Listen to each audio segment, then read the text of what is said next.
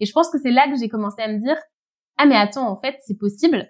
Et, euh, et tu vois en y réfléchissant, parce que je suis en train de pas mal réfléchir sur ce sujet en ce moment, euh, ce qui fait qu'aujourd'hui, dans ce que je fais, j'estime que je l'ai quasiment plus. Enfin, tu me donneras ton avis, je t'ai partagé mon score sur le test, mais mm. en tout cas, ça, ça ne me gêne pas. Euh, c'est aussi parce que tous les entrepreneurs que je connais, je vois leurs coulisses et je vois ce qui ne va pas. Par exemple, je suis dans un ah, mastermind d'entrepreneurs qui font des mm. millions et je vois bien que malgré ça, il y a des choses qui ne vont pas, il y a des choses qui savent pas et que c'est juste des humains. Et le fait d'avoir les coulisses et de plus comparer mon intérieur à l'extérieur d'autres gens, ça m'aide beaucoup. Ça m'aide beaucoup.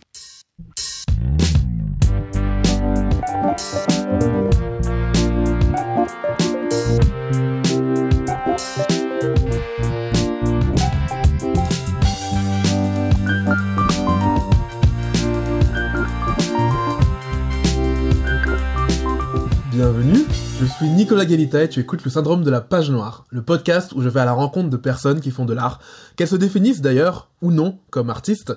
On discute de manière libre autour des enjeux de la création artistique, euh, comment trouver l'inspiration, comment garder la motivation, et puis comment gagner de l'argent quand on est artiste, puis plein d'autres sujets.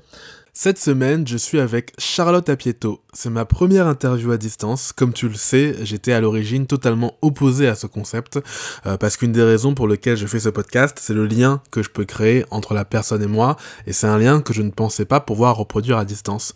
Et puis il y a aussi la question du son. Je ne peux pas maîtriser totalement ce qui se passe, euh, la qualité sonore déjà, mais pas que. Euh, il y a même le problème du backup. Là, par exemple, je croyais avoir perdu le son. J'étais totalement paniqué. Heureusement, je l'ai récupéré. mais j'ai de faire une exception. Charlotte m'a écrit en me disant qu'elle avait aimé le live qu'on avait fait sur le syndrome de l'imposteur, qui était donc un hors-série, et elle a rajouté que c'était une coïncidence marrante, car elle aussi se penchait en ce moment sur ce sujet. Euh, Charlotte, en fait, elle développe une entreprise qui s'appelle Postadem, et Kims, comme son nom l'indique, euh, est une entreprise qui accompagne des personnes qui veulent se repositionner professionnellement.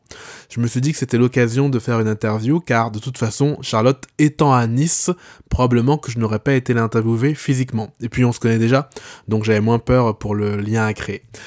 Je ne regrette pas une seule seconde, j'ai tellement aimé cet épisode que j'en ai fait le onzième épisode du Sarum de la page noire, alors que ça devait être un hors-série à l'origine, puisque Charlotte ne s'identifie pas du tout comme une artiste, comme tu le verras. Mais euh, ce qu'on s'est dit pendant cette discussion est, je pense, universel. On a parlé principalement du Sarum de l'imposteur, logiquement, et plus précisément comment Charlotte a fait pour venir à bout de ce syndrome en quelques années. Euh, n'oublie pas que tu peux t'abonner sur la plateforme de podcast que tu utilises, ça m'aide beaucoup. Dans tous les cas, installe-toi confortablement, je te souhaite une très très belle écoute. Euh, ceci étant dit, euh, je suis donc avec Charlotte Apieto. Bonjour Charlotte. Bonjour Nicolas. Est-ce que tu te rappelles la première fois qu'on s'est vu Ouais, c'était à la sortie du livre de Livia Quero. Tu vois, ça a mis une petite seconde à monter au cerveau, mais c'était pour la sortie de son livre. C'est un livre qui s'appelle Créer sa vie en étant soi euh, de mémoire. Je trouve que c'est un, une phrase qui te correspond bien. Euh, mmh. Comment t'es arrivé à être euh, une euh, un, ce que j'appelle les purs produits d'école de commerce, mais je m'inclus dedans. Hein, euh, et avec le, tu sais, le parcours tracé de on fait une école de commerce, après on finit consultant, auditeur, auditrice, et finalement t'es sur un blog qui s'appelle Postadem. comment comment t'en es arrivé là et surtout pourquoi tu parles de ce sujet et pas d'autre chose? C'est ça vraiment qui m'intéressait. Pourquoi tu parles de démission et pas d'autre chose? Ok, écoute, euh, comme tu me disais que les digressions étaient les bienvenues, je pense qu'on va être bien là. Il y a plein de questions. Euh, déjà, par rapport au livre de Livia, ça me fait marrer que tu m'en parles parce que on est en train de bosser sur la promotion du livre Postalen qui sort bientôt. Et en fait, je suis, me suis rappelé du livre de Livia qui est en face de moi et du coup du chemin parcouru depuis. Donc c'est très marrant comme référence, tu vois, c'est assez symbolique. Euh, et ensuite, par rapport à ta question sur le chemin tout tracé, alors je suis pas, je me considère pas vraiment comme un produit école de commerce nuance parce que moi c'est la team Sciences Po et c'est pas pareil. Et je peux te dire que quand on y est, c'est comme école d'ingénieur, école de commerce, tu vois. Bon, j'ai fait Sciences Po, mais après j'ai quand même fait effectivement un petit passage express en, en école de commerce. Et effectivement, je suis devenue euh, consultante. Après, euh, juste avant, j'avais fait un petit passage ressources humaines quand même, euh, recrutement. Et après, je suis devenue consultante, RH, management, etc. Comment tu décris le métier de consultante pour les gens qui euh, qui savent pas ce que c'est? Alors, ma définition du métier de cons la définition, euh, on va dire euh, théorique, c'est que euh, tu interviens auprès généralement de, de gros clients sur des missions de conseil. Donc, en gros, tu es, prestataire plus pour guider ton client sur de la mise en œuvre de gros projets, pilotage de projets. en gros, ton rôle, c'est d'apporter un regard stratégique, un regard extérieur à des clients sur différents sujets parce que du coup, tu des consultants en ressources humaines, mais aussi des consultants sectoriels dans le secteur du tourisme ou de l'énergie, etc. Et moi, j'étais en management et RH. Mon autre définition du conseil, comme moi je l'ai vécu en tout cas, c'est que je passais mes journées à faire des euh, présentations PowerPoint, à faire des tableaux Excel et à participer à des réunions euh, assez inutiles et à faire des comptes rendus de ces mêmes réunions inutiles. Quoi. C'est voilà, exactement ma définition. Ben voilà. Donc c'est pour moi, c'est en tout cas la manière dont moi je l'ai exercé. Je dis pas que c'est pareil partout. Je dis pas qu'on vit tous de la même façon. Je pense que ça peut être un très beau métier selon comment tu l'exerces, mais en tout cas comme moi je l'ai vécu, c'était vraiment le mais, mais l'archétype du bullshit job. C'était vraiment ça, quoi. On brasse de l'air. D'ailleurs, je pense que ça a eu un rôle aussi dans mon syndrome de l'imposteur. On, pourra en discuter. Euh, mais voilà, en tout cas, je suis arrivée dans ce milieu du conseil à me dire, mais en fait, euh, en fait, non, ça va pas le faire, quoi. Passer les premiers mois un peu d'euphorie parce que euh, il y a justement un peu une ambiance école de commerce, tu vois, dans ce genre de cabinet. Voilà, puis il y avait des missions cool au début, puis c'est le début des missions en interne aussi, c'était cool. Mais au bout d'un moment, J'étais staffée, donc affectée sur des missions pour un gros client dans l'énergie que je ne citerai pas, mais c'est clairement, tu vois, le, le, gros du CAC 40 euh, qui met 10 ans à faire le moindre mouvement et tout. C'était un enfer pour moi. Et en fait, il y a eu pas mal de, je te fais vraiment le résumé rapide, mais il y a eu beaucoup de prise de conscience sur ce que je voulais dans ma vie. Ça faisait euh, déjà une dizaine d'années que je m'intéressais à, ce qu'on peut mettre dans l'étiquette développement personnel et je me suis dit, mais euh, vas-y, je vais l'utiliser, quoi. je vais me servir ces leçons pour en faire quelque chose pour moi. Une dizaine d'années, ça veut dire que tu as commencé genre vers 15 ans? Ouais, 17. 17. Donc effectivement, un peu moins. Attends, quel âge j'avais? Un peu moins de 10 ans, ouais. Comment t'es arrivé aussitôt euh, à t'intéresser au développement personnel? Eh ben écoute, pour euh, des raisons pas très très marrantes, euh, c'est qu'en fait moi j'ai mon père qui avait fait une dépression dont il s'est pas sorti et, et en fait et en fait c'est là que je suis tombée sur ces sujets burn-out où c'était pas encore mmh. aussi visible qu'aujourd'hui. et donc aussi ma mère était passée par un épisode de dépression dont elle s'est sortie pour le coup et donc elle a elle avait commencé un peu à avoir quelques bouquins euh, sur le sujet et c'est comme ça que c'est arrivé. Euh, et du coup, quand j'ai perdu mon père cette année-là à 17 ans, bah, c'est là que je me suis dit, OK, je vais moi-même voir un petit peu ce qui s'y passe. Et ça a eu un gros impact après aussi sur euh, mon rapport au travail, etc. Donc voilà. Ah oui, donc tu avais une connexion à la dépression. c'est marrant que tu parles de dépression parce que la première fois que, que enfin la première fois, là tout à l'heure en, en, préparant l'interview, j'ai enlevé cette question. Mais je sais pas si tu te rappelles, tu m'as diagnostiqué une mini dépression en avril, mai 2018. Et je me suis demandé comment c'était possible que, alors qu'on se connaissait à peine, on s'était vu deux, trois fois, tu poses un diagnostic aussi rapide et qui m'a d'ailleurs beaucoup aidé. Je te remercie encore là-dessus. Euh, je comprends mieux du coup maintenant. Ouais. J'imagine que c'est un rapport. Ouais. Je, alors je sais pas si. Euh, tiens, tu vois, syndrome de l'imposteur là. de, je sais pas si euh, je suis capable de le détecter ou quoi. mais effectivement, oui, c'est quelque chose que j'ai vu de près. Euh, et où je vois certains ressorts en fait. Donc mm. après c'est pas un sujet que j'ai forcément creusé. Euh, moi pour le coup le sujet burn-out j'avais regardé mais j'avais pas non plus trop plongé dedans parce que c'était pas forcément très agréable. Mais effectivement je pense que j'ai une bonne euh, immunité aussi par rapport à ça et quand moi je suis passée un moment par ce que j'appelle mon mini burn-out, ce qui fait aussi que j'ai réagi vite et que je m'en suis sortie vite, c'est parce que je pense qu'il y a un, recul et une prise de conscience par rapport à ça, voyant mm. où ça peut mener, etc. Mm. Donc voilà. Mini? Mini parce que euh, l'intensité était euh, moindre que ce qui peut se hmm. passer chez d'autres personnes et la durée était bien moindre que hmm. ce qui peut se passer chez d'autres personnes. Donc euh, probablement parce que tu as réagi d'ailleurs. Je pense parce que j'ai réagi, je savais ce que c'était. Euh, bah écoute, déjà j'ai sur le coup quand ça s'est produit, c'était fin juillet, c'était à une semaine de mes congés. J'étais consultante du coup chez ce fameux client et donc j'arrive un matin au bureau et en fait là le blackout total, mes yeux voyaient flou, je voyais plus du tout mon écran donc assez symbolique. Et ça faisait déjà, tu vois, 15 jours que j'avais euh, l'après-midi les mains qui tremblaient, des palpitations, machin. Enfin, vraiment le corps qui te parle quand le mental veut pas l'entendre. Et en fait, impossible de bosser. Et j'ai appelé un collègue en lui disant, bah, qu'est-ce que je fais? Il faut absolument que je bosse. Il me dit, non, tu vas voir un médecin, t'appelles ta chef, tu vas voir un médecin. Dans ma tête, j'étais là, mais jamais de la vie, je vais aller voir un médecin parce que pour moi, c'était the aveu de faiblesse, tu vois, c'était impossible. Sauf que, bah, de toute évidence, j'étais bien obligée, donc j'y suis allée. Et la première réaction, ça a été euh, déni en mode non mais c'est bon, ça va mieux, tu vois, je me suis raisonné le temps d'aller chez le médecin et aussi euh, vraiment être hyper vexée quand il m'a dit euh, je vous arrête jusqu'à vos vacances. Vraiment la vexation ultime. J'étais extrêmement vexée et c'est pour ça que j'étais aussi dans le déni en mode non mais euh, enfin il y a aucune raison, je peux je peux gérer, tu vois. Donc je rentre chez moi et tout en mode non mais sérieusement ça va pas le faire, je vais je vais reprendre machin. Et puis j'arrive chez moi, je me dis allez, au moins je termine mes allez, je vais jouer le jeu éventuellement mais au moins je termine mes dossiers pour les transmettre à mon collègue et tout. Et en fait, impossible de finir. Vraiment, tu vois, c'était c'était mission impossible. Et là, je me suis dit, ok, je, je, je m'étouffe, mais c'est même pas par rapport au sujet, c'est qu'il faut que je boive. Mais c'est quand même un bon signal du corps en vrai. C'est un super bon signal du corps. Mm. Et du coup, euh, bah, j'ai, je me suis dit, ok, je vais lâcher le truc et euh, grosse crise de larmes, tu vois, en mode, ok, je, je lâche absolument tout. Et je suis partie me réfugier chez ma maman dans le sud, puisque j'habitais à Paris à cette époque-là.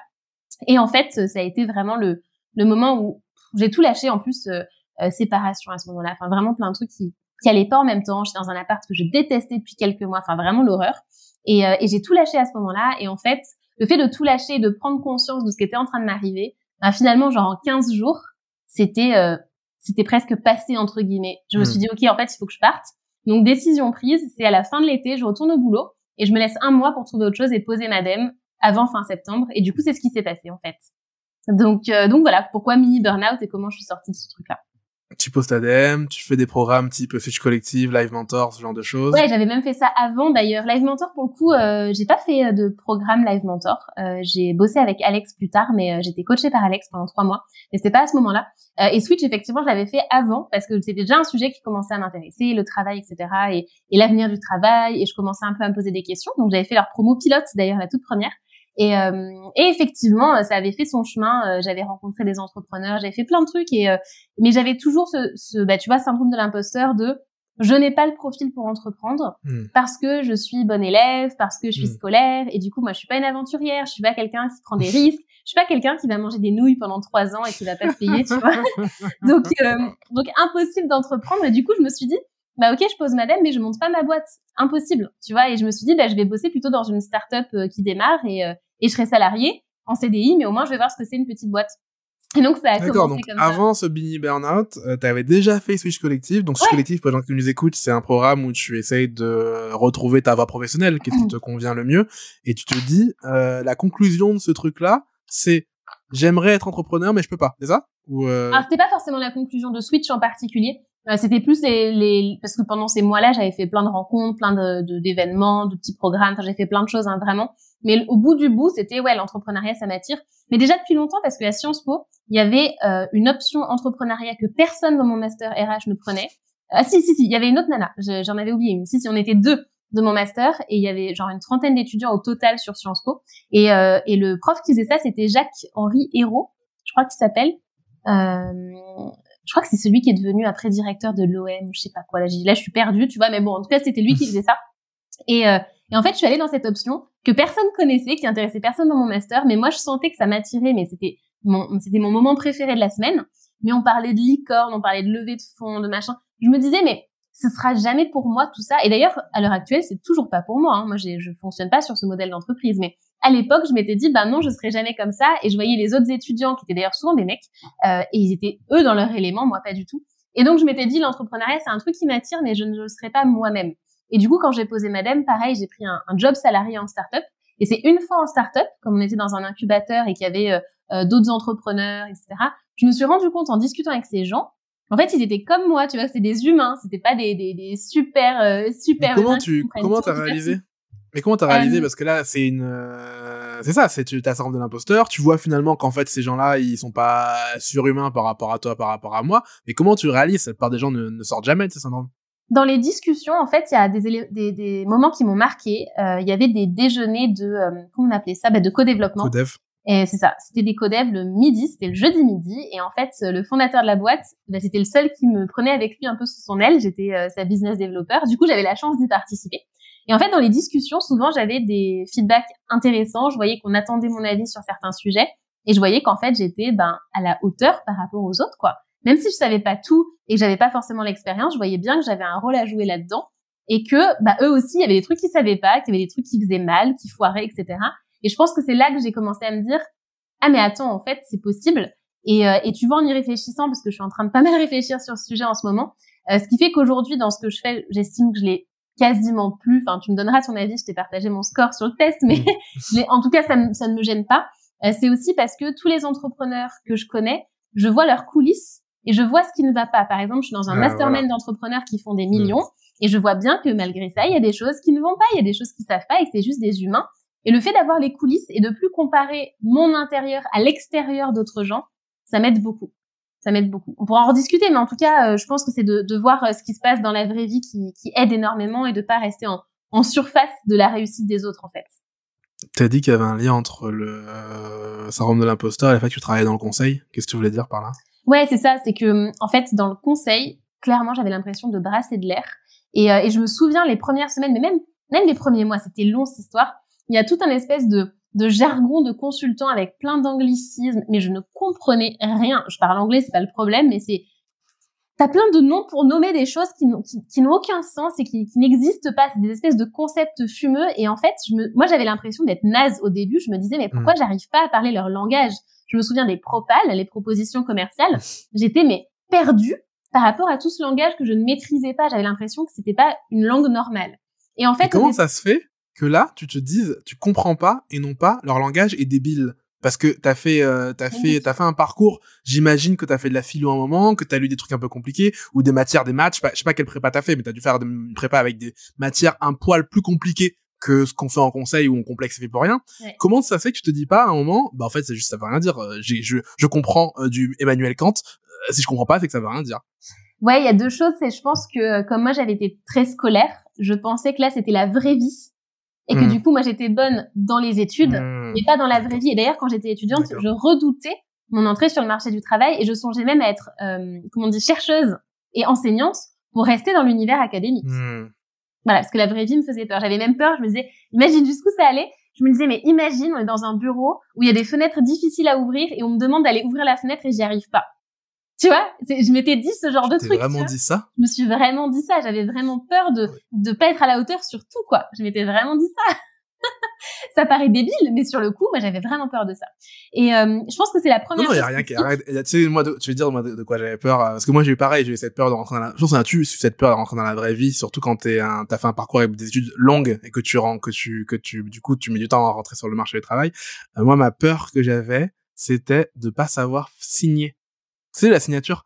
Et je me disais, mais comment les gens font pour signer? C'est On dirait des gribouillis. Moi, moi, le mien, il est moche en plus à chaque fois. Et je disais, mais je vais jamais réussir à signer des contrats parce que je sais pas signer.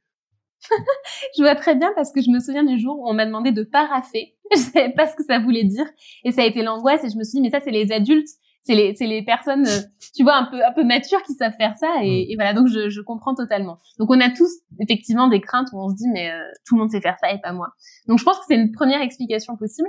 Et la deuxième chose que je vois aussi sur pourquoi je me disais pas que c'était eux qui étaient débiles euh, enfin ce langage en tout cas pas les gens qui y étaient parce que je vois maintenant aujourd'hui que tous ils avaient leur euh, leur propre perception de tout ça entre ce qu'ils montraient et ce qu'ils ressentaient et que c'est plus un espèce de de concept général et c'est une norme qui se crée, mais si tu prends les individus indépendamment de ça, individuellement, ils pensent pas du tout comme ça et c'est fascinant vraiment le décalage entre les deux parce que vas-y. On revient au concept que tu disais c'est euh, tu compares leur extérieur à, tu vois tu compares ton intérieur à leur extérieur. Si jamais on lisait dans les pensées de tous les gens qui travaillent là bah, ça exploserait le truc. C'est clair c'est clair. De toute façon l'entreprise elle-même n'existe pas.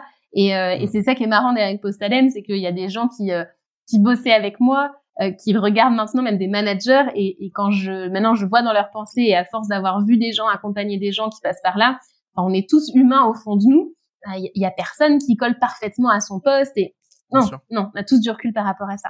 Euh, mais en tout cas, je pense que ce qui joue aussi, c'est que euh, j'étais aussi pas dans mon élément et pas dans un job avec lequel moi j'étais hmm. alignée et qui correspondait à, à, ma façon de fonctionner, tout simplement. Aujourd'hui, je me sens à ma place, donc euh, l'imposteur, il, il, est moins présent aussi, tu vois c'est, je pense qu'il y a un petit peu des deux.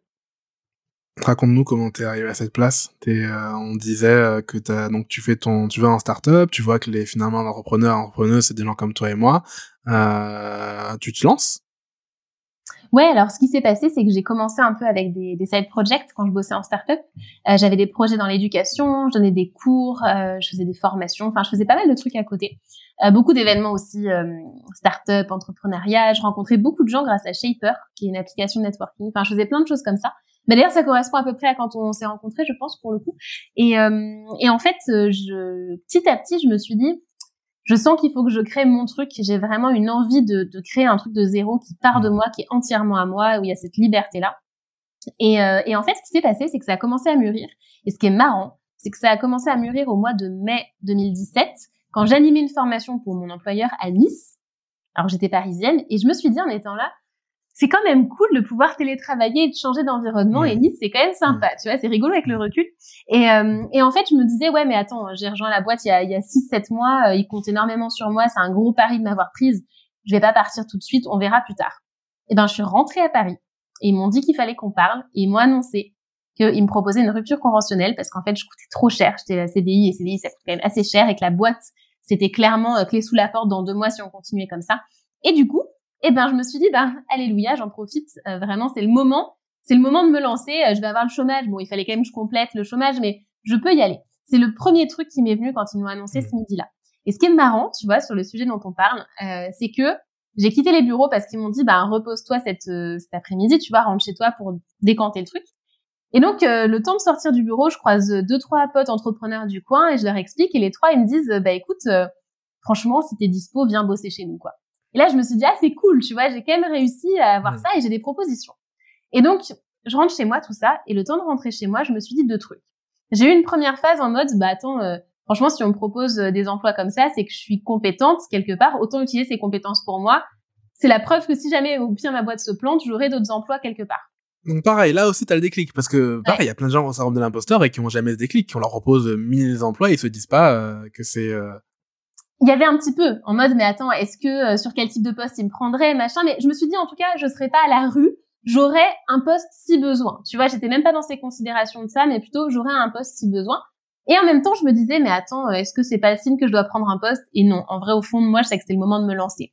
Euh, mais effectivement, euh, par rapport à, ce que les gens percevaient de moi et à, ce que je savais faire, la, la comment dire, l'imposteur c'était beaucoup réduit parce que c'était concret ce que je faisais en fait dans cette mmh. startup et les échanges que j'avais, c'était c'était de la vraie vie en fait, contrairement à ce que je faisais, je trouve, dans mes études ou dans mon job de consultante. Ça se mesure en fait l'impact que tu as. Je le voyais parce que j'étais au téléphone avec des clients, parce qu'il y avait des chiffres à la fin du mois, parce que je mmh. voyais le truc concret. Et aujourd'hui, c'est pareil dans ce que je fais, c'est que bah, un article, il est écrit, il existe, c'est concret. Un client qui te dit qu'il est content, c'est concret. Un chiffre d'affaires qui est réalisé, c'est concret. Une boîte qui tourne et qui arrive à faire du bénéfice, c'est concret. Tu vois? Et voilà. Donc, euh, donc tout ça, ça joue. Et effectivement, bah, je me suis dit, bah go, écoute, je peux avoir un job si besoin. Bah, raison de plus pour me lancer. Et c'est comme ça que je me suis mmh. lancée en fait. Est-ce que c'est euh, cette euh, ce besoin de, de concret pour soulager ton syndrome de l'imposteur qui a fait que tu as monétisé très rapidement ce que tu faisais? Il y a un truc qui m'a toujours fasciné avec toi et, j'en parlais avec Laurent Brois, bah, c'était déjà il y a un an et demi. D'ailleurs coucou Laurent si tu nous écoutes. on disait c'est ouf parce que Charlotte elle a motivé, elle a motivé, elle a monétisé quasiment dès le début en fait. Alors que t'as plein de gens qui galèrent à, à, monter des blogs et tout des trucs et qui euh, monétisent. Bah moi-même j'ai monétisé au bout de 7 ans, au bout de 8 ans euh, après avoir écrit. Toi t'as monétisé quasiment dès le début. Est-ce que c'est un lien ou pas du tout? Euh, Pourquoi j'ai fait ça? Parce que euh, d'une c'est le côté entrepreneur qui me plaît, pas le côté créateur de contenu. Donc j'avais vraiment envie de monter une boîte. Donc une boîte ça gagne de l'argent. Euh, ensuite c'est aussi que bah, le chômage il suffisait pas. Donc euh, moi, ça me payait juste euh, mon loyer, mon prêt et c'est tout en fait. Hein, je mangeais pas avec ça. Et tu sais que les nouilles pendant trois ans, ça m'excite pas trop. Donc du coup, je me suis dit dès le départ, ok, il faut que Postadem soit ma source de revenus. Euh, donc à ce moment-là, je faisais des formations freelance dans des grosses boîtes. je donnais des cours à des étudiants, mais je voulais que Postadem occupe tout mon temps. Donc ça, ça a aidé. Et il y avait aussi une vraie crainte de la dépendance à Pôle Emploi. Parce qu'en plus, comme j'avais du chiffre d'affaires complémentaire, ils étaient incapables de mesurer correctement mes allocations. Donc tous les mois, mmh. je devais me battre. Je mettais 15 hmm. jours à recevoir mon truc et je me suis dit, mais impossible que je dépende de ça et surtout impossible de me dire, OK, j'attends deux ans et j'ai vraiment le, le couteau sous la gorge dans deux ans quand ça hmm. s'arrête. J'avais juste envie d'être sereine largement à l'avance, mais ça c'est comme l'aéroport, hein, j'arrive euh, six heures avant, tu vois, c'est pareil pour Pôle Emploi. Donc tout ça, ça a contribué euh, à ce que je monétise rapidement, quoi. Est-ce que tu te rappelles euh, quand c'est d'être trois quatre mois après qu'on s'est rencontrés, t'es venu me voir en me disant que tu devais coacher quelqu'un qui était plus vieux que toi? Et du coup, tu étais ah un peu stressé. Comment t'as as ah géré ça? Comment tu te sentais? Je pense me souvenir du client dont tu me parles et c'est, c'est, enfin, je pense que c'est lui parce que justement, il est dans la liste euh, des personnes à qui je vais envoyer mon livre en fait. Euh, et du coup, j'ai repensé à lui récemment, donc c'est rigolo aussi. Euh, comment j'ai fait au final? J'étais morte de trouille. Euh, pour le contexte, effectivement, c'était quelqu'un de plus âgé, mais surtout qui, qui pesait vraiment quoi. Tu vois, dans son milieu, euh, clairement, moi, le bagage à côté, c'était de la pacotille, quoi. Tu vois, là, c'est objectivement, le mec, ça envoyé du lourd, quoi. Et, et j'étais ultra stressée et vraiment, je ne comprenais pas. Et d'ailleurs, je ne comprends toujours pas hein, pourquoi il a bossé avec moi. Si, je comprends qu'en fait, il a testé plein de trucs et qu'il est vraiment très ouvert, très ouvert à, à, être formé, accompagné par plein de gens différents, à mettre de l'argent comme là-dedans et ça lui plaît, en fait, juste pour voir ce que ça donne. je pense que c'est pour ça, tout simplement, et pas nécessairement pour moi, ma compétence ou quoi. Donc, il a pris des gens au hasard et c'est tout. C'est ben, en vrai, c'est un petit peu ça parce qu'il me racontait comment il choisissait les autres quoi. Et, et j'en ai vraiment pas loin. Il faisait une formation de euh, euh, pour du public speaking et en fait, il avait testé plusieurs trucs, tu vois. Enfin, voilà. Donc, il avait juste, il était assez curieux. Alors, s'il y avait un truc qui lui avait plu avec moi, et je pense que c'est le, le seul truc qui l'a attiré au départ et qui d'ailleurs fait qu'il a, je pense au départ, pas bien compris ce que je faisais, c'est que le nom Postadem et l'angle que j'avais donné à Postadem, il a adoré. Et comme c'est quelqu'un qui bossait aussi dans la télé, etc., il était très fort pour détecter les, les noms qui marchent. Il est à l'origine de pas mal de, de séries et de films, téléfilms qui ont cartonné. Donc, en fait, là-dessus, euh, effectivement, pas de syndrome de l'imposteur parce que Postadem, c'est effectivement c'est moi, donc c'est complètement ok. Par contre, sur l'accompagnement, je sais pas pourquoi. J'avoue, je je sais pas trop et je pense que lui non plus. Mais en tout cas, sur le coup, j'étais ultra stressée en mode mais attends, euh, si euh, si je me foire, il a quand même de l'influence, machin, et puis il est pas censé être là, et machin. Et en plus, j'étais coachée par quelqu'un à ce moment-là qui m'avait dit, ben, mets des tarifs quand même assez élevés parce que c'est quelqu'un qui aussi peut payer plus cher et que vu le travail que tu vas faire, voilà. Mais j'étais pas alignée aussi avec ce travail. Et d'ailleurs, aujourd'hui que j'ai du recul, je fonctionnerai pas comme ça. J'aime pas ce conseil qui m'a été donné. Mais à l'époque, ben, j'aurais euh, réduit le prix si tu devais en faire. J'aurais donné mon prix normal. Hmm. J'aurais pas fait à la tête du client ou du travail supposé que ça allait amener en fait. Pourquoi? Parce que ça t'a stressé? Parce que ça m'a stressé et que je suis pas alignée avec ça. En fait, il y a aucune raison. Tu tu connais pas le les coulisses à nouveau de la personne en fait. Donc euh, donc je donc voilà, je suis pas contente d'avoir suivi en fait ce, ce conseil-là. Je suis pas forcément voilà, je suis pas en phase, mais bref, en tout cas c'est fait. Euh, et c'est pas, tu vois, une collaboration dont je retire une satisfaction d'ailleurs. Mais il n'empêche que ça s'est fait, ça a quand même apporté des choses dans un sens comme dans l'autre. Euh, je suis très contente d'avoir rencontré cette personne parce que euh, moi j'ai, on va dire, j'ai kiffé la rencontre. Après la, la collaboration et le coaching en tant que tel, suis un petit peu mitigée sur ce que ça a apporté. Mais c'était une expérience cool. Mais effectivement, bah, j'y suis allée, euh, non pas parce que je me sentais légitime, mais parce que euh, je voulais me challenger et je, ne hmm. pouvais pas dire non quelque part, tu vois. Enfin, si je pouvais, mais en tout cas, je voulais pas dire non. Mais pourquoi? Il y a plein de gens qui disent non. Pourquoi j'ai pas dit non euh... Je crois que beaucoup de gens se disent en fait non, je vais pas y aller, j'ai trop peur, et bah du coup je dis non. Ouais, ouais, ouais. Bah, parce qu'en fait, il y a toujours la curiosité de et si ça marche? Tu vois, il y a un mm. petit peu ça. Est-ce que tu es à 100% sûr que ça va foirer ton truc? Si c'est oui, effectivement, euh, tu dis non, tu le fais pas. C'est comme si moi tu me demandes d'aller escalader je sais pas quelle montagne, euh, je suis à 100% sûr que je vais être prise de panique au bout de 10 minutes, tu vois, donc je te dis non dès le départ en fait. euh, à l'inverse, ça, j'ai pas une certitude totale. Ah, c'est une bonne manière de voir les choses. C'est tu te demandes est-ce que tu es sûr de foirer, si t'es pas sûr de foirer, tu le prends. Mais c'est ça. Alors que beaucoup de gens font l'inverse, ils se demandent est-ce qu'ils sont sûrs de réussir, et ils sont pas sûrs de réussir, ben ils, ils prennent pas. C'est vrai, mais si t'es pas 100% sûr, il y a une infime possibilité. Ok. Donc euh, donc ça vaut le coup, tu vois, à partir de là, et aussi parce que euh, j'ai un peu euh, cette vision de les choses arrivent pas par hasard. Enfin, c'est même pas un peu, je, suis convaincue de ça. Et du coup, si cette opportunité complètement what the fuck elle arrive, bah, il faut que je la prenne quelque part, tu vois. Sinon, je vais regretter en me disant qu'est-ce que ça aurait pu mm. amener? Alors maintenant, ça fait trois ans honnêtement, je sais pas ce que ça m'a amené finalement. Tu vois, peut-être que je le découvrirai plus tard. Hein, tu sais, les choses, elles peuvent se faire au bout de 5 ans, 10 ans. C'est pour ça que on verra plus tard. Tiens, tu vois d'ailleurs le l'interview que j'avais fait avec euh, Antoine BM, elle m'a apporté un super contact. Bon là, je le, garde confidentiel, mais qui peut potentiellement changer énormément de choses dans mon parcours à partir d'aujourd'hui. Et c'est juste parce que on s'est vu à Nice avec Antoine BM, c'est cool quoi. Donc euh, après, il faut pas tomber dans le dans le FOMO, tu vois, fear of missing out. Il y a plein de trucs auxquels je dis non. Je fais en sorte d'écouter mon intuition aussi, en qui j'ai quand même globalement une bonne confiance.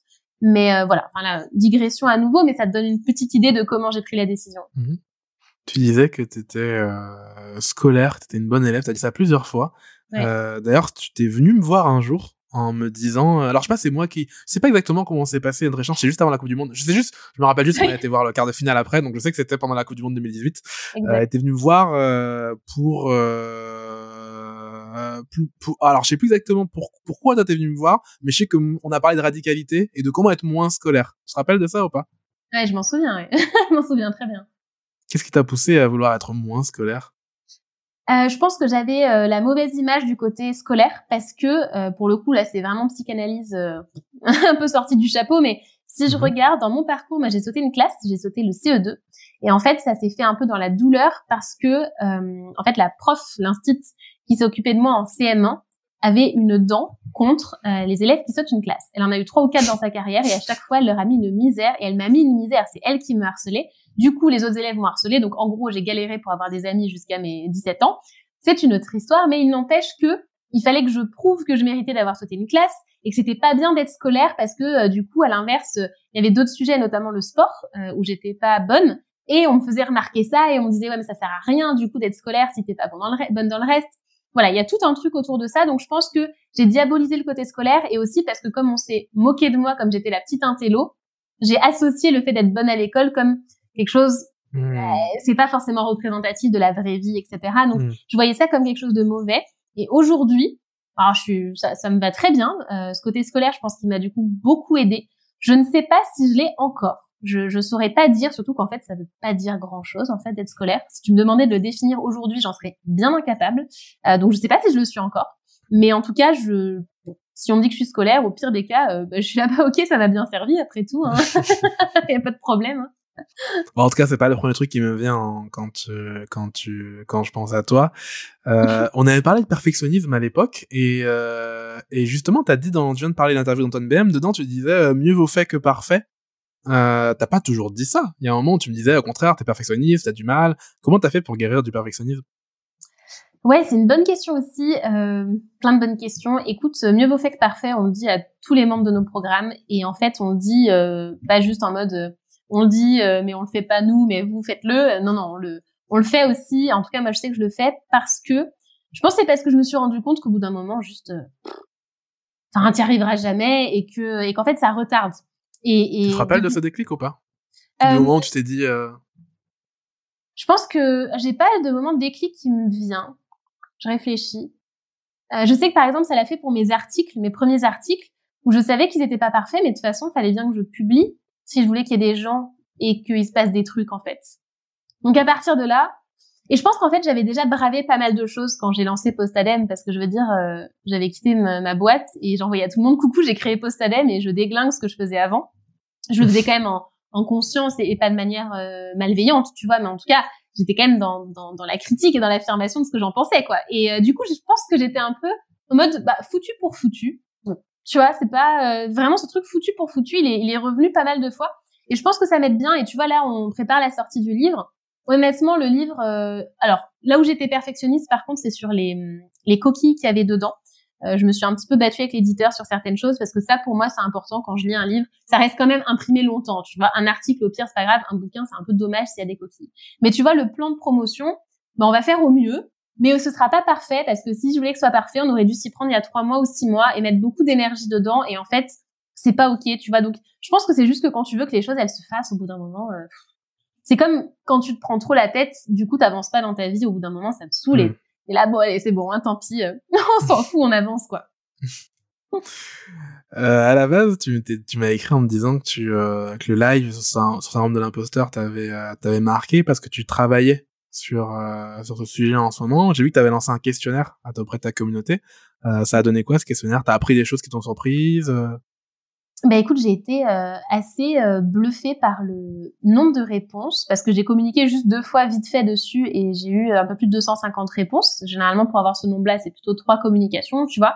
Euh, et surtout par le comment dire le détail des réponses. En fait, ça m'a vraiment ému, tu vois, les réponses. Et j'ai été ah ouais, ça m'a vraiment ému de lire vraiment dans quel niveau de douleur ça pouvait mettre certaines personnes mmh. et à quel point ça les empêchait d'avancer dans leur vie. Ça m'a vraiment ouais, ça m'a vraiment fait quelque chose en me disant, ok, il y a vraiment quelque chose à faire là-dessus, et je sais pas dans quelle mesure je vais pouvoir les aider. Euh, j'ai, j'ai pas encore de, de visibilité là-dessus parce que je suis en train de travailler sur le sujet et que je pense qu'il y a certaines choses très profondes de toute façon que moi je serais pas en mesure de, de d'aider et de proposer, tu vois. Mais en tout cas, j'étais très touchée et ce qui est ressorti, déjà, c'est que ça touche énormément de monde.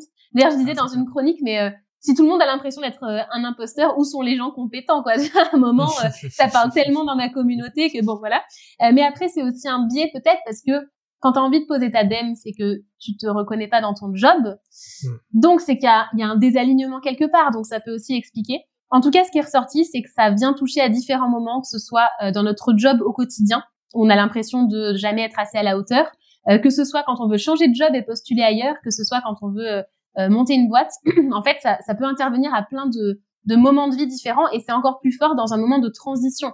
Parce que quand tu changes de voie, ben en fait, tu as l'impression, en tout cas, de redémarrer de zéro. Moi, je dis toujours que c'est faux, ça. Mais tu as l'impression de redémarrer de zéro. Du coup, tu as l'impression d'être encore plus mauvais que ce que t'étais, quoi. Tu vois. C'est fou, ça. Ça vient travailler beaucoup de choses. Alors moi, je suis la très mauvaise personne pour enseigner. Oh, justement, je suis très content que tu lances un truc comme ça parce que je me dis que tu es probablement une des meilleures personnes pour le pour euh, attaquer ce sujet parce que quand je t'ai rencontré, effectivement, tu avais vraiment ce syndrome de l'imposteur et que je ne sens plus euh, aujourd'hui. Et donc c'est plus facile euh, d'enseigner un truc à quelqu'un quand tu l'as quand tu l'as quand tu as déjà pas quand t'es passé par là. Moi, je suis jamais passé par là.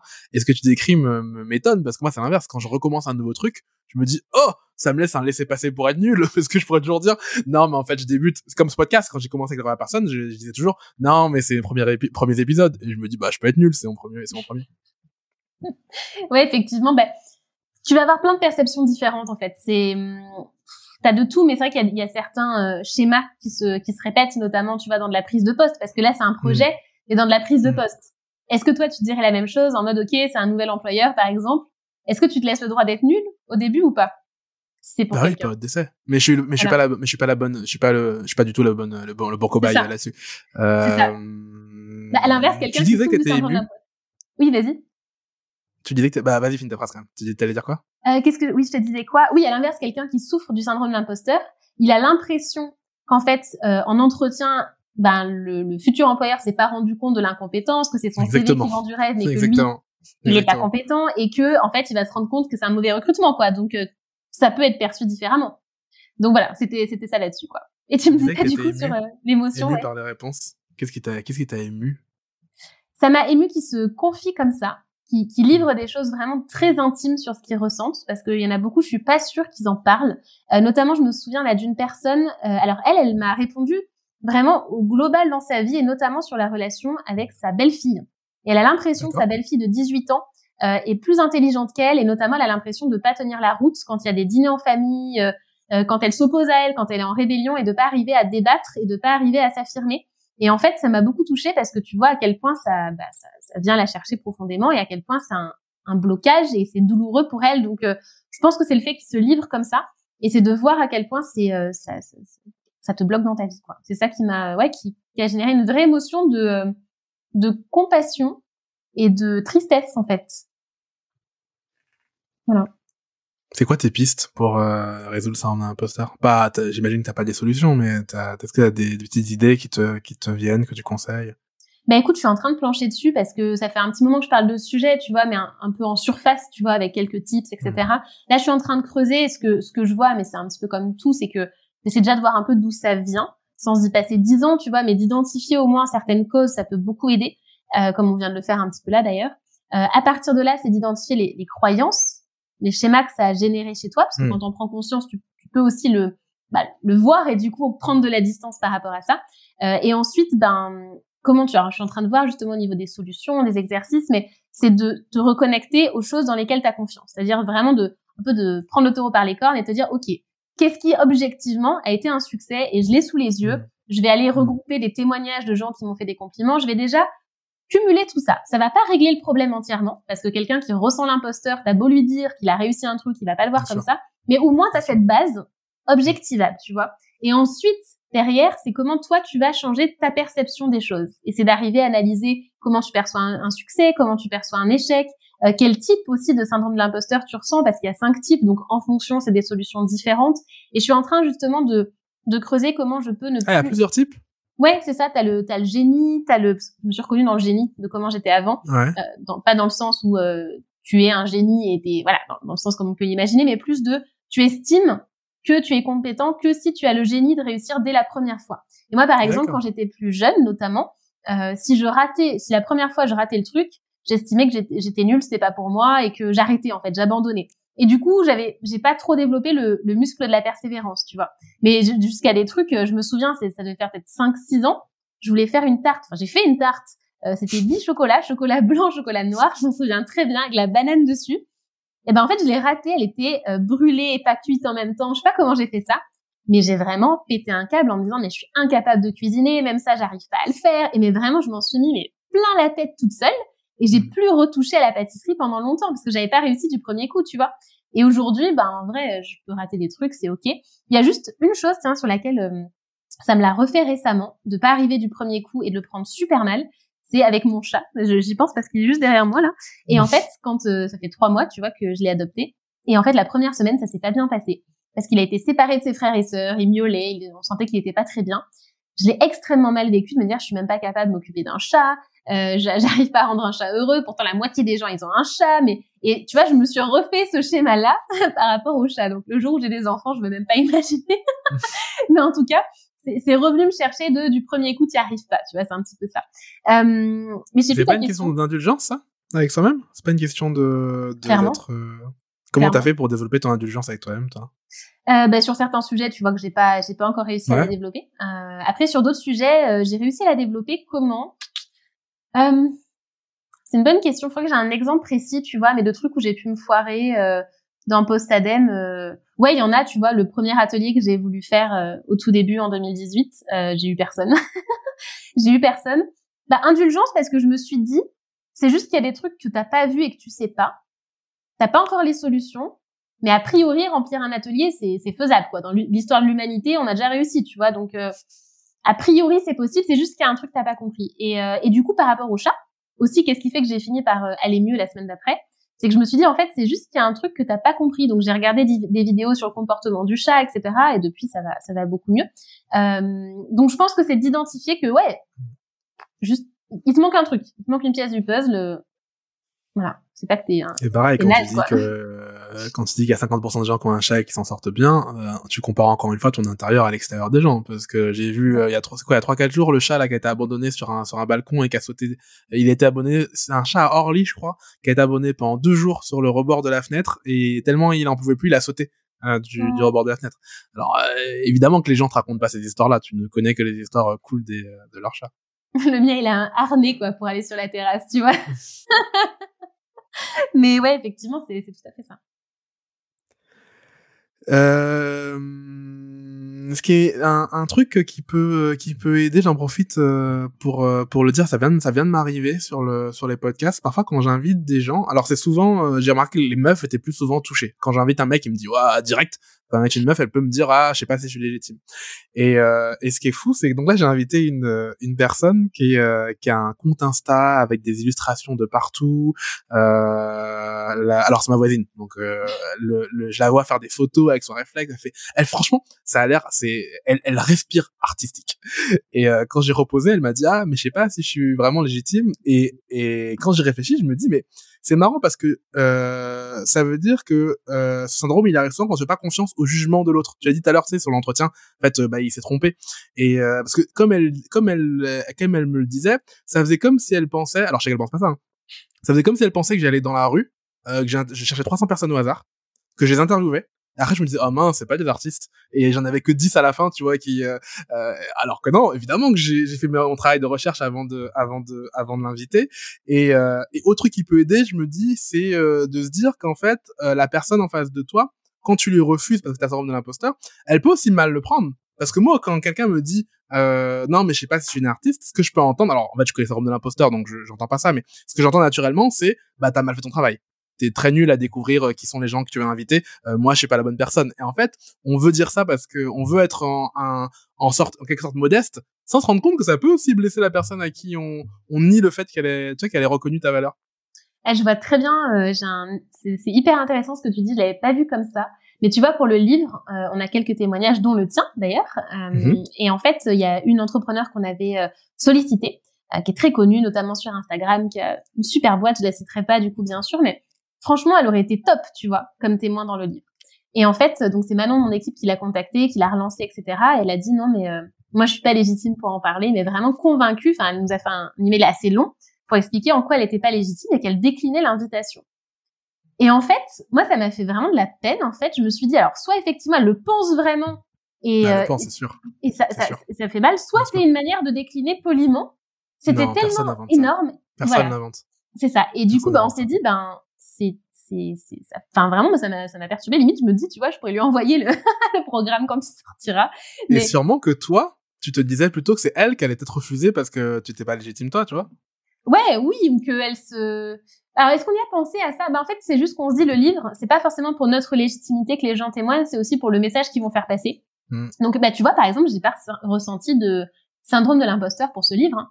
ni pour le les témoins ni pour le ni pour l'éditeur etc mais par contre, euh, effectivement, je me suis, il y a eu un petit moment presque de, bah, euh, vas-y, d'où elle décline mon invitation, quoi, tu vois, mais, mais donc ça peut effectivement toucher tout le monde et ton analyse est, super intéressante parce que du coup, c'est dans le, dans le jugement de l'autre quelque part, t'as pas confiance, Mais je pense que ce qui se passe réellement dans la tête de celui qui souffre du syndrome de l'imposteur, c'est que lui, il a pas confiance dans ce qu'il montre et il se dit que ce qu'il montre, comme il a l'impression de faire beaucoup d'efforts en plus pour bah montrer ça, voilà, mm. ça vient de lui, pas de l'autre personne, mais mm. forcément, toi en face, tu peux te dire, bah, fais-moi confiance, quoi. et ce qui est fou, c'est que je lui avais donc envoyé avant, euh, le, pour planter l'idée dans sa tête, que j'avais déjà que je voulais l'inviter, mais pour lui semer la graine, je lui ai envoyé un épisode d'une artiste, donc qui s'appelle Bonnie Illustration, que j'ai invité au troisième épisode, euh, et qui est aussi illustratrice. Donc on se dit, bah comme elles sont toutes les deux illustratrices, elle va se reconnaître, elle va voir je suis pas juste un mec comme ça euh, qui lui demande un truc au hasard. C'est vraiment un vrai podcast avec des vrais artistes et dont une artiste qui lui ressemble. Donc euh, et, et je lui ai donné ça pour qu'elle me juge moi, en fait, pas pour qu'elle s'auto-juge. Et du coup, c'est fou que du coup, euh, lui, lui ayant donné ça pour qu'elle me juge moi, bah c'est elle qu'elle a auto-jugé. Ouais. Eh, ça va, ça va loin hein, dans nos têtes. Hein. C'est ouf. Euh, tu me disais euh, avant avant qu'on lance l'enregistrement que tu t'étais jamais vu, tu t'étais jamais vu comme une artiste. Pourtant, euh, tu as choisi d'écrire. Tu pourrais faire autre chose qu'écrire. Il y a plein de manières de gagner de l'argent. Pourquoi t'écris? Eh ben, j'écris pas euh, énormément. J'écrivais au début. Euh, j'écrivais les articles, les interviews, etc. parce que le côté création de contenu me plaisait. D'ailleurs, je pense que si tu m'avais demandé à ce moment-là, je t'aurais plus dit oui, éventuellement. On peut dire que je suis une artiste à ce moment-là, mais bon, euh, sans plus. Mais déjà un petit peu plus qu'aujourd'hui. Sauf qu'aujourd'hui, j'écris euh, très peu. J'écris juste la chronique et je fais plus des emails euh, de type copywriting. Tu vois, email pour hmm. bah, pour mettre en avant. T'as écrit un livre quand même, un moment. Oui, effectivement, j'ai écrit le livre post-adem. parce que c'est un peu un condensé aussi du contenu, mais bien sûr j'ai rajouté du contenu, mais mais comment dire? En fait, moi, je me considère plus comme créatrice d'entreprise ou chef d'entreprise que comme artiste. Hmm. parce que j'ai ce côté euh, très ok euh, pragmatique euh, faire un truc qui tourne organiser ça créer ce système en fait plus que l'art ou l'opérationnel qui peut y avoir derrière. Moi si tu me demandes dans, dans ma vie idéale en fait là déjà j'ai pas envie de réécrire un livre. Avant je m'imaginais écrire des livres des best-sellers dans ma dans ma maison de campagne vue mer machin bref. Mais aujourd'hui honnêtement j'ai pas envie de réécrire un livre là à date quand je te parle euh, écrire, bah en fait, ouais, c'est c'est cool, mais c'est pas ce qui me fait vibrer. et je pense qu'à un moment, je vais je vais plus le faire du tout. Là, je continue parce que parce que ça fait partie un peu du jeu, mais si je m'écoutais à 100%, je ne le ferais plus. Voilà. Et comment t'as appris à faire de belles choses? Ton site, il est hyper beau. La dernière fois, on m'a demandé une référence de design. J'ai donné ton, j'ai partagé ton site. euh, et le, et en fait, tu fais que des trucs beaux. Ton post-adem, j'invite les gens qui nous écoutent à aller regarder post-adem. Tout est beau. Où t'as appris à faire des beaux trucs C'est très marrant que tu me dises ça parce que alors là, pour le coup, tu vois, exemple parfait, j'ai la sensation inverse. Je trouve mon site, je plus me du coup, il est en train d'être refait et le nouveau sortira dans un mois. Donc le design, ce sera plus le même. c'est rigolo que tu dises ça. Et, euh, et en plus, depuis le début, j'ai jamais fait bosser quelqu'un sur mon identité visuelle. J'ai pas vraiment d'identité visuelle. J'ai une couleur, ok, euh, voilà, tu vois, mais c'est pas, c'est pas recherché du tout parce que j'ai pas mm. cet œil graphique. Et d'ailleurs, j'ai une grande angoisse à bosser avec des, des designers, des graphistes, etc. Parce que je ne sais jamais quel feedback leur faire. Je sais jamais quelle, euh, mm. quelle euh, grande ligne leur donner pour qu'ils bossent. Je n'y comprends rien. J'ai pas l'œil pour ça. Là, pour le livre, on a fini par s'en sortir à peu près, mais parce que j'avais mes co-auteurs avec moi aussi pour m'aider. Je peux juste te dire ça va, ça va pas, mais ça va pas au-delà, quoi. Bref, tout ça pour dire qu'en tout cas, euh, sur le côté joli, moi, je le vois pas forcément comme ça. Euh, donc euh, donc c'est intéressant. Donc euh, te répondre comment. Enfin, tu dis t'as pas, tu, dis t'as pas l'œil, mais dans le, je, je, consomme énormément de contenu et quand on m'a demandé de, de, montrer un exemple, j'ai quand même montré ton site, tu vois. Donc c'est c'est marrant. C'est décalage de perception. Ouais, et c'est vrai que le ouais l'aspect esthétique visuel me me parle vraiment très très peu. Donc donc c'est cool. Je suis contente que tu dises ça en tout cas. Euh, tiens, pour on approche de la de la de la fin. Euh, T'as partagé un livre, euh, si j'ai bien compris, qui se base sur la la question tu ne serais pas arrivé là si? Ah oui, ça fait longtemps que j'avais lu ce livre effectivement. Est-ce que tu veux essayer cette question? Tu ne serais pas arrivé là si? Ah ouais, ce, ce livre, c'était une journaliste du Monde qui avait posé la question à plein de d'auteurs, etc. Euh, moi, d'y répondre, tiens, c'est marrant.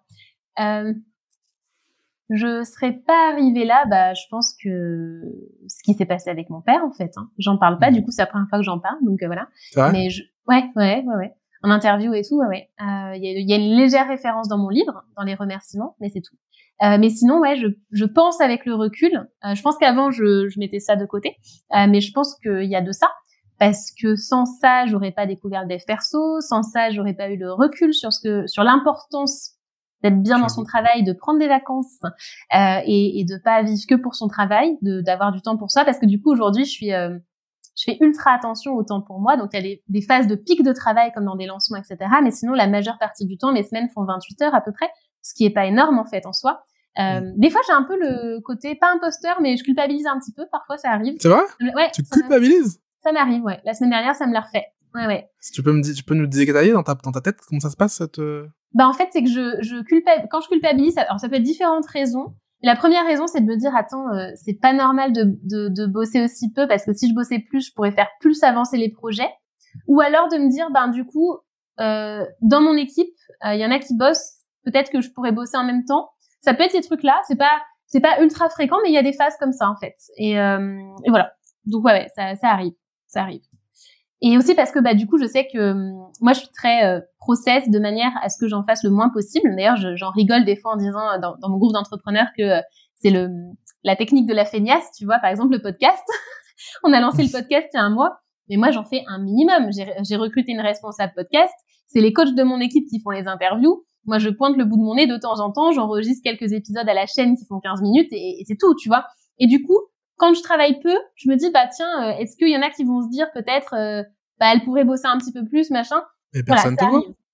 Mais qui te voit? Non, mais c'est que parfois je refuse certaines choses ou je dis que j'ai pas le temps, alors qu'en soi, j'ai 28 heures. C'est juste que le reste du temps, bah, si on me le demande, je le dis. Hein, tu vois, ça arrive que je dise je bosse que 28 heures. Hein, je l'avais dit dans une chronique, etc. Mais du coup, c'est plus ça de me dire bah tiens, euh, faudrait pas quelqu'un se dise quand même elle a refusé mon truc alors qu'elle aurait le temps. Mais c'est juste que moi dans ma tête, il y a mon temps de travail et je te dis j'ai pas le temps, mais c'est parce que sur mes 28 heures de travail, admettons, j'ai pas le temps. Oui, j'ai du reste du temps, mais c'est ma vie après, tu vois, c'est. c'est très précis 28 heures. Oui, en fait, c'est que je traque mon temps et en fait, c'est marrant, mais quasiment chaque semaine, j'arrive à la fin à 28 heures. Tu traques ton temps comment avec quoi? Avec Toggle, c'est un outil où tu mets quand tu bosses. Là, par exemple, là, tu vois, je le compte aussi comme temps de travail. Et j'arrive en moyenne à du 28 ou 30 heures, allez, 30 heures éventuellement, et quand c'est des pics de lancement, ça peut être du, du, 50 heures euh, pendant une ou deux semaines, mais c'est tout. Donc, euh, donc voilà, c'est, c'est assez marrant. donc tu serais pas arrivé là sans euh, cet événement Je pense, ouais. Je pense que c'est ça, si on, si on regarde les, les, choses avec le recul, ouais. Et tu vois, quand j'avais lu ce bouquin de Je serais pas arrivé là si, je trouvais que ça faisait très drama, tu vois, de tiens, il s'est passé ça dans mon enfance, nanana, et ça m'énervait un petit peu. Il y en avait qui étaient intéressantes, mais d'autres c'était trop ça et ça me gonflait. Et du coup, je me retrouve à te donner une, une expérience similaire. Donc euh, bon, c'est. Euh, de toute façon, il y a une phrase que j'adore, c'est euh, personne ne guérit de son enfance. Je crois qu'on est tous là à, à, essayer de guérir l'enfant qu'on était pour une raison ou une autre. C'est probable, c'est très probable. Mais ouais, j'ai pas envie de passer à côté de ma vie. J'ai pas envie de me dire tiens, je j'ai pas de vacances, j'ai pas de temps pour moi. Enfin vraiment, mon, temps pour moi, c'est mon temps le, le, plus précieux, quoi. Donc donc voilà. Et ça se voit, tu le protèges tout le temps. Chaque fois qu'on se parle, tu me, tu me, en vrai, tu me parles de temps. Euh, là, tu m'as dit, euh, ça me permettra d'enchaîner sur un autre sujet euh, dont je voulais te parler. Tu m'as dit, ah, est-ce qu'on peut avancer l'interview? Parce que j'ai du yoga à faire. Donc j'en déduis que tu t'es mis au yoga. Euh, Qu'est-ce qui t'a poussé à faire du yoga? Comment, qu'est-ce que ça t'inspire? Bah, j'ai commencé quand je bossais en start-up après avoir posé ma dème, mhm. donc ça fait quand même euh, quelques années. Ah oui, c'est longtemps. 4, 4 ans, 5 ans, j'ai plus en tête, mhm. mais ouais, ouais, ouais. Euh, ouais, bah oui, tu vois, par exemple, c'est important que j'ai mon temps de yoga à moi, en fait. Euh, donc, euh, donc voilà. Qu'est-ce qui m'a poussé à faire du yoga? Écoute, au tout début, euh, c'était ah ben c'était beaucoup pour mon pour mon corps et mon dos parce que j'avais beaucoup de douleurs de dos. j'avais, j'ai toujours, cela dit, une on appelle ça une scoliose, j'ai même oublié le nom, tellement je la sens plus, euh, mais une scoliose, etc. Et donc je savais que c'était bon pour mon corps. Je faisais pas vraiment de sport en plus, donc je me suis dit allez, c'est un sport euh, assez doux que je croyais, euh, je vais le faire. Et, et du coup j'ai commencé des cours comme ça. D'ailleurs, je le vivais super mal au début de pas arriver tout de suite à faire les postures. Tu vois. On revient à ça. On revient à ça. Et en fait, au début, j'accrochais moyennement, voilà. Et puis progressivement, ça m'a plu de plus en plus. Et en fait, maintenant, c'est un vrai besoin. Déjà, tous les matins, j'ai 15 minutes où je fais des postures d'assouplissement, etc. Et euh, un jour sur deux, à peu près, je fais une vraie session de, de yoga. Et c'est vraiment cool parce que du coup, j'ai l'impression de réaligner le corps, l'esprit. Euh, c'est aussi une forme de méditation. Du coup, je suis beaucoup plus consciente de mon corps. Mmh. Euh, alors du coup, comme j'en suis plus consciente, je suis aussi plus consciente des choses qui vont pas dedans. Mais du coup, ah. je les traite. Avant, j'étais en, en mode déni, en fait. Quand je faisais pas ça, je pense que j'avais plein de douleurs et tout, mais c'était que quand j'allais chez l'ostéo qui me disait mais euh, hmm. ça va pas du tout, tu vois. Et maintenant j'ai conscience du moindre truc, comme quand tu manges bien. Quand tu manges bien, tu t'alimentes sainement. Mais en fait, le moindre truc que tu digères pas trop bien et tout, tu le sens. Alors que quand ah tu manges n'importe quoi, hmm. tu captes même pas quoi. Bah, c'est pareil avec le sucre et maintenant dès que je mange un peu de sucre euh, dans un gâteau industriel, je le sens, je, mon corps euh, me met un, me met un stop. Ben c'est ça. Et tu supportes plus de manger une espèce de, de brownie de supermarché ou je ne sais quoi. Et ben, c'est exactement ça. De ouf. Moi, je galère encore avec le chocolat. Hein. Ça, je vais pas te cacher que euh, ça reste, ça reste un problème. Mais en tout cas, ouais, le, yoga, ça aide vraiment à ça. Et du coup, bah, j'ai plus les douleurs de dos que j'avais avant. Et ça, ça change tout. Hein. Ça change absolument. Cool. Est-ce qu'il te reste 10 minutes? Ouais, allez. Euh, parce que j'aurais quand même bien, on a beaucoup parlé de ton livre, ce serait quand même cool que tu euh, nous racontes. Puis chez nous, ça parle de quoi euh, Qu'est-ce que c'est Je me rappelle, au début, tu m'avais dit, je vais l'écrire en deux mois. et je m'étais dit, j'ai eu un dilemme. Je me suis dit, est-ce que je suis la personne qui casse son délire? Ou est-ce que, parce que je lui dis impossible, on peut pas écrire un livre en deux mois, et surtout en faisant d'autres choses. En fait, si tu m'avais dit, si tu m'avais dit, je ne fais que ça, j'aurais dit ok, mais tu m'as dit, je vais écrire un livre en deux mois, tout en continuant à faire tourner mon entreprise. Et je me suis dit, est-ce que je casse son délire, ou est-ce que en vrai, ça sert à rien? Euh, je la laisse faire. Et quand elle aura un problème bah on pourra en reparler tu vois. Donc euh, bah, finalement ça a pas pris évidemment que ça a pas pris deux mois. Euh, tu peux nous raconter euh, comment bah le process comment t'as les, les galères que t'as connues pour l'écrire et de quoi ça parle? Ouais, bah écoute, le livre il s'appelle Postadem, hein, donc euh, on est dans la dans la ligne fidèle à Postadem. C'est vraiment le livre de Postadem. Donc, euh, ah bah de quoi il parle Il parle de l'art de réinventer sa vie professionnelle, c'est le sous-titre. Et donc dedans, t'as euh, l'aspect plus bah, inspiration avec pas mal de témoignages de membres de la communauté, de gens qui sont passés par là, etc. et t'as toute cette partie introspection des bonnes questions à te poser, de comment euh, aussi adapter ton mindset à celui du démissionnaire. Euh, et tu la partie pratico-pratique de comment tu changes de job. D'ailleurs, tu es intervenu là-dessus. Comment tu lances ton side project. Donc voilà, c'est vraiment un, condensé de l'esprit de Postadem. Donc ça va être un gros bouquin, c'est quand même 300 pages. En vrai, au départ, il en faisait 380, euh, puis on s'est fait un peu taper sur les doigts, donc on a, on a réduit à 300, mais bon, dans l'idéal, ils auraient voulu du 250, mais au bout d'un moment, il y a quand même des trucs à dire, quoi. Donc, euh, donc voilà. En tout cas, le livre, effectivement, au début, j'ai, j'avais vraiment ce projet de livre pour plusieurs raisons. Déjà, c'était pour le, la visibilité de Postadem.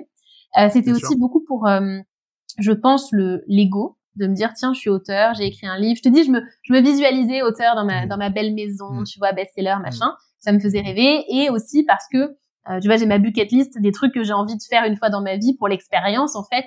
Et euh, il y avait d'écrire un livre tout simplement. Donc j'ai lancé pour ça au tout début. Et je me suis dit je vais le faire en deux mois parce que bah, comme j'avais mon business à côté euh, j'avais pas non plus une grosse équipe encore à ce moment-là euh, c'est chaud quoi tu vois de faire ça en parallèle. Et je savais que sinon ça risquait de traîner traîner traîner. Et c'est horrible et, euh, et en fait, ce qui s'est passé, c'est que finalement, en je sais plus cinq semaines, peut-être six semaines, j'ai écrit les trois quarts du livre. Donc finalement, on n'est pas si loin.